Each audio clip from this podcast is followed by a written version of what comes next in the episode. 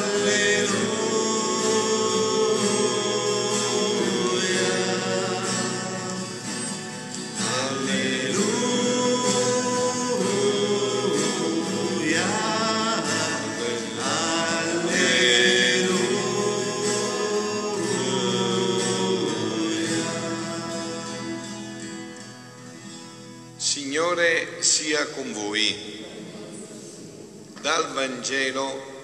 secondo Luca.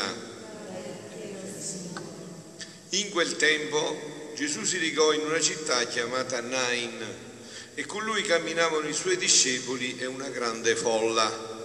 Quando fu vicino alla porta della città, ecco veniva portato alla tomba un morto, unico figlio di una madre rimasta vedova e molta gente della città era con lei.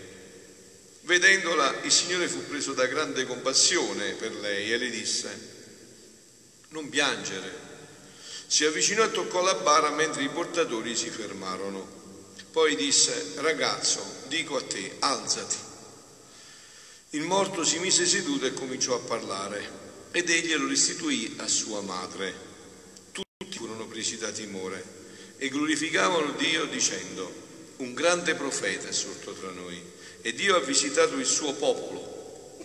Questa fama di lui si diffuse per tutta quanta la Giudea e in tutta la regione circostante. Parola del Signore. Parola del Vangelo cancelli tutti i nostri peccati. Siano lodati Gesù e Maria. Gesù opera questa risurrezione, un termine improprio, perché questo giovane poi è morto, dopo che è stato richiamato in vita, è morto nuovamente. Quindi diciamo, questo miracolo, come tutti i miracoli, Giovanni li chiama, San Giovanni l'Apostolo, li chiama segno. Segno non è la realtà, è qualcosa che rimanda alla realtà, quindi è da sciocchi, dico io per capirci bene nel nostro linguaggio paesano, è da citruli fermarsi al segno. Bisogna andare al motivo di questo segno, alla ragione. Eh? Allora, che cosa indicava Gesù con questo richiamare in vita un giovane che poi sicuramente sarebbe morto? Il segno è chiaro per chi è dentro al mistero che ormai io annuncio da tanti anni, no? Gesù sta chiedendo di far risorgere l'umana volontà nella divina volontà, che non morirà più, che risorgerà per sempre e che ci ridarrà quella condizione originaria che noi abbiamo perso col peccato. E io stasera mi fermo proprio qua, sempre su questo punto principale, perché le altre cose sono scontate, insomma, voi sapete, no? Detto tante altre volte, io non sono tanto affascinato da questi miracoli, perché sono tutte cose provvisorie, no? Mi ricordo anche all'inizio del mio ministero, ho conosciuto una persona, un giovane, che mi raccontava di un miracolo grandioso che aveva ricevuto suo papà, ammalato di tumore, era andata a una di queste grandi messe di guarigione, allora c'era quel grande, bravissimo padre carismatico, padre Tardif, no? ha partecipato a questo incontro e padre Tardif aveva indicato tra i guariti proprio il papà di questo giovane, dando le indicazioni precise e veramente quest'uomo era guarito. Ma dopo cinque anni, mi ha detto il figlio, si è ammalato di nuovo ed è morto. Allora San Paolo nella prima lettura, se siete stati attenti, e sicuramente così siete stati attenti, alla fine di questa lettura, siamo alla prima lettera di San Paolo ai Colinzi, dice, desiderate invece intensamente i carismi più alti. San Paolo non dice che non dobbiamo desiderare i carismi, ma dobbiamo desiderare anzi intensamente i carismi più alti. Carismi, caris dal greco dono, no? Dono più grande, quello più alto dovete desiderare. E voi lo conoscete qual è? Quello che non crea invidia, non crea gelosie, che lavora nel silenzio, nel nascondimento, che fa cose strepitose senza che nessuno se ne accorge. Per esempio, in una giornata, parlo proprio diciamo in, tempi, in termini naturali, no? Qual è il dono più grande? Sì, sta pure una canzone napoletana che lo dice. Quanto è bella una giornata di sole, o il sole, no? Il carisma più grande, ma chi se ne accorge? Ci facciamo manco caso. È vero? Ci svegliamo, c'è il sole. E il sole non, si, non, si, non fa niente per farsene accorgere, sta là, fermo, ma fa tutto. Il sole dà sapore alla frutta, dà il colore, dà il profumo ai fiori, dà la vita, ma nessuno. Chi di voi si è mai messo in ginocchio e ti ringrazio sole che sei espressione? Eh, sei sole, è vero? E quello è il, il dono più grande, ma nessuno ci fa caso. E, e San Paolo ci dice di aspirare proprio a questo ai carismi più grandi, che io ve lo, ve lo, proclamo, ve lo annuncio ormai da anni, in tutti i modi, in tutte le salse, perché non c'è dubbio quello che dico. Questo è veramente il carisma più grande. Perché? Perché era il carisma, il dono con cui Dio ci aveva creato, la sua vita nella nostra e la nostra nella sua. C'è dono più grande di questo. In fondo adesso l'Eucaristia, che cos'è? Che cos'è l'Eucaristia? È Dio che viene dentro di me è la cosa più assurda, più impensabile, l'infinito, l'eterno, l'immenso, perché un piccolo che entra nel grande non è poi una cosa tanto grande, ma il grande, l'immenso, l'eterno, l'infinito, che si restringe, si chiude in un po' di pane e entra dentro di te, e questa è una cosa immensa, no? Questa è una in realtà immensa, eppure chi ci fa caso? Per esempio adesso chi pensa poi dopo della morte questo si vedrà, no? Ma chi pensa che ogni giorno nei nostri sgangherati paesi di ormai 25 abitanti, no? E nelle nostre chiese ormai semivuote, eppure si verifica il miracolo più grande dell'universo. E chi si fa caso? Volete vedere se esce una scritta su un muro o qualcosa che si muove, il sole che balla, vedi che scrivono tutti i giornali, non si finisce più. È una sciocchezza tutto sommato. E invece qua ogni giorno Dio si fa, si entra in un pezzo di pane, entra in un poco di vino e entra nel tuo corpo per renderti Dio come Lui. Perciò capite, aspiriamo ai carismi più grandi e sentiamolo. È un brano del 20 febbraio del 1924 e Gesù sta parlando a Luisa di questo dono. Figlia mia, perché non puoi riconoscere il dono, la grazia, la tua missione di essere stata chiamata in modo tutto speciale e nuovo al vivere nel mio volere? Se altre anime ci fossero state nella mia Chiesa prima di te, essendo il vivere nel mio volere il carisma più grande, la cosa più importante, la cosa che più mi interessa e che più mi sta a cuore, ci sarebbero state le tracce. Luisa è presa in questo dramma, noi non possiamo capirlo perché se uno non, fa sul serio con Dio, io lo capisco sinceramente, se uno fa sul serio con Dio non capisce questo fatto. Cioè lui si è sconvolto, dice, ma com'è possibile? Grandi santi, Elia, i profeti, San Francesco, Sant'Antonio, San Pio che era contemporaneo suo, vivente.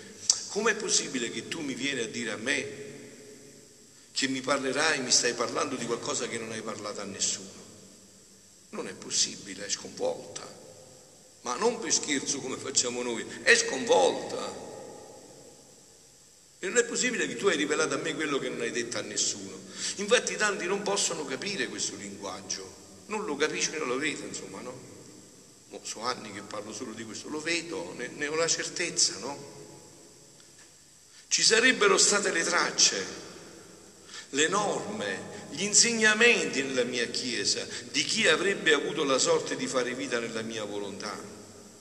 Ci sarebbero state le conoscenze, gli allettamenti, gli effetti, i beni che contiene questo vivere nel mio volere. Se ci siano state tante altre manifestazioni, avrei fatto uso della mia potenza, facendo tralucere fuori il modo sublime del vivere nel mio volere in vista del mio grande compiacimento e nel vedermi onorato dall'anima con la gloria della mia stessa volontà, avrei messo tanto alle strette l'anima in modo da non potermi resistere di far manifestare ciò che io volevo. Come ci sono i detti e gli insegnamenti sul vivere rassegnato, no? i santi che hanno parlato della rassegnazione alla volontà di Dio, della pazienza, dell'ubbidienza, della povertà, no? Ci sarebbe stato anche questo. Sarebbe proprio bello e strano che la cosa che più amavo dovessi tenerla nascosta. Il carisma più grande, il dono più grande. Anzi, quando più si ama, più si vuole far conoscere. Quando più compiacimento e gloria mi porta un modo di vivere, più voglio diffonderlo. Non è natura del vero amore il nascondere ciò che può felicitare e arricchire gli altri.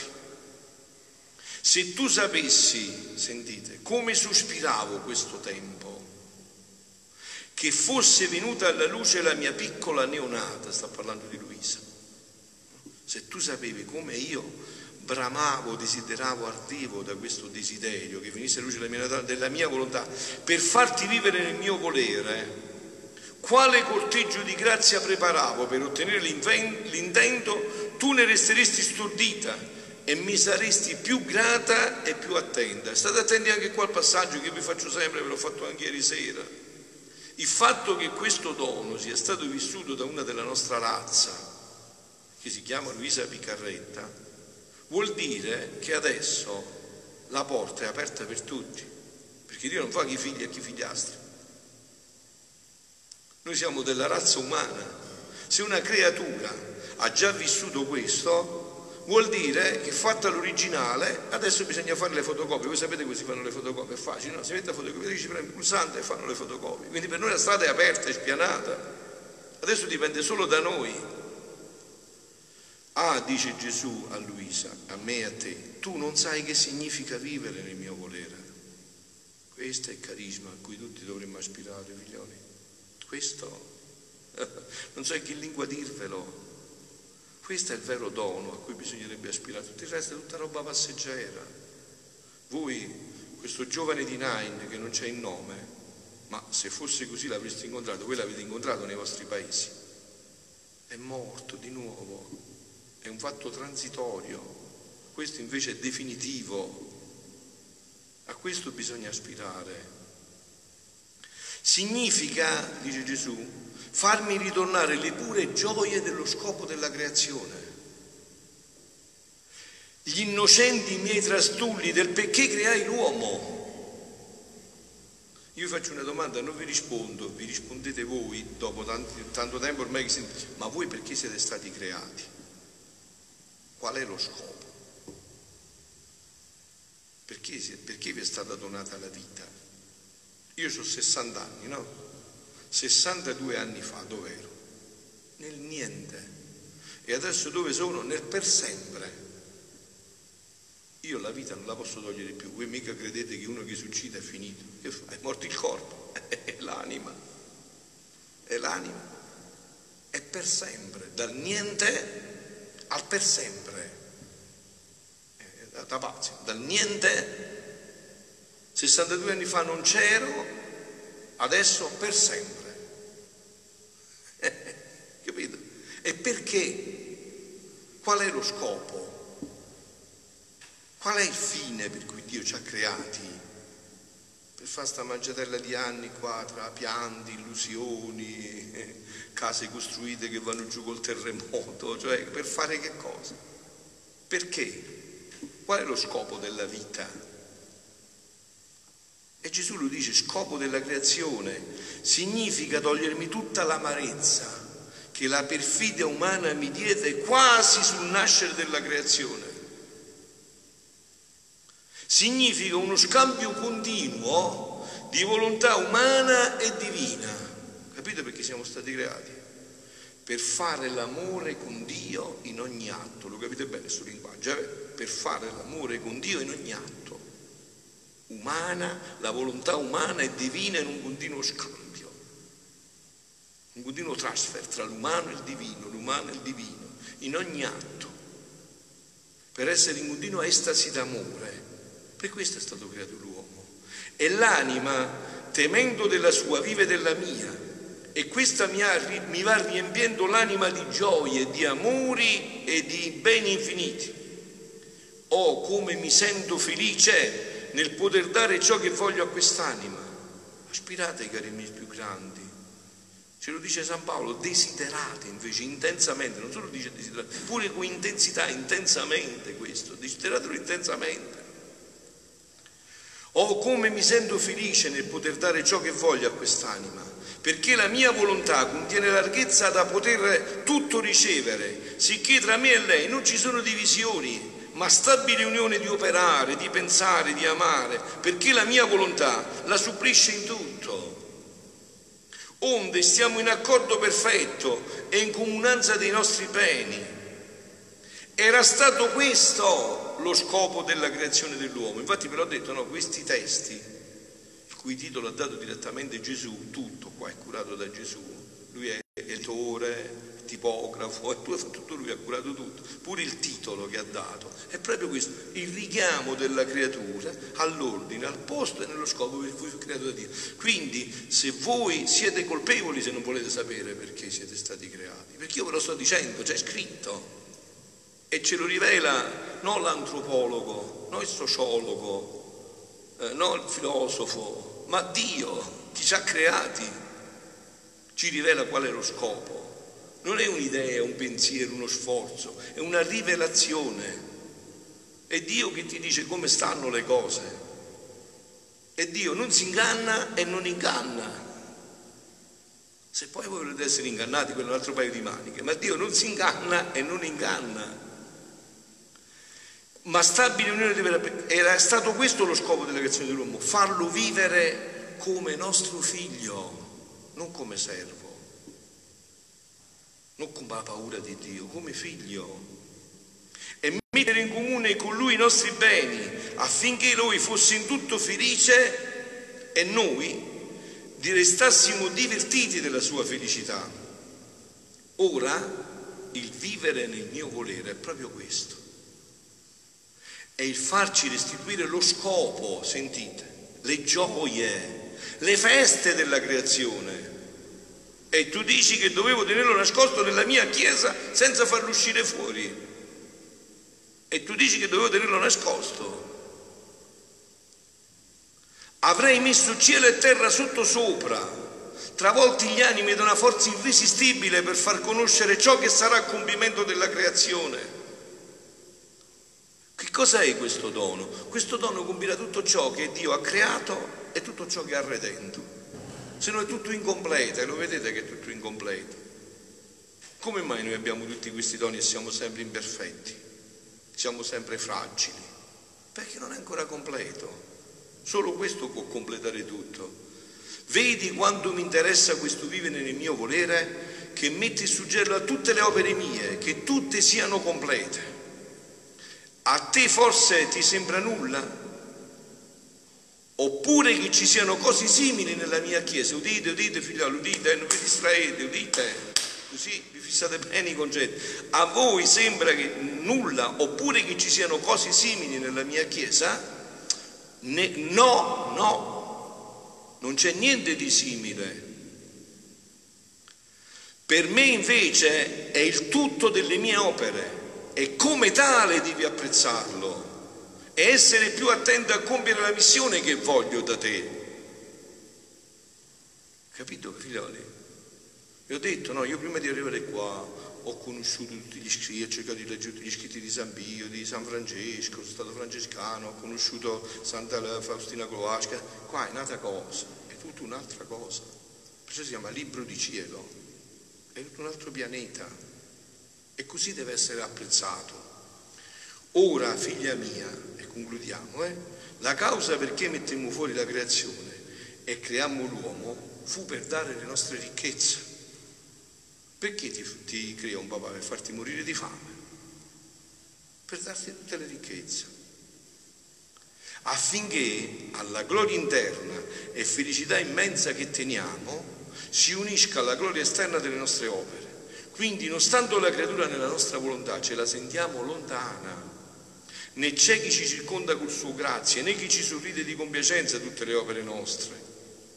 Siamo felici, ma per noi stessi. Né, c'è chi, possa, chi possa minimamente turbare la nostra felicità, ma siamo costretti a vedere l'infelicità delle creature perché stanno disunite da noi, loro non possono prendere a noi e noi non possiamo dare. Abbiamo rotto il collegamento, scusate, ma questa cosa la capite semplicemente, semplicissimamente no?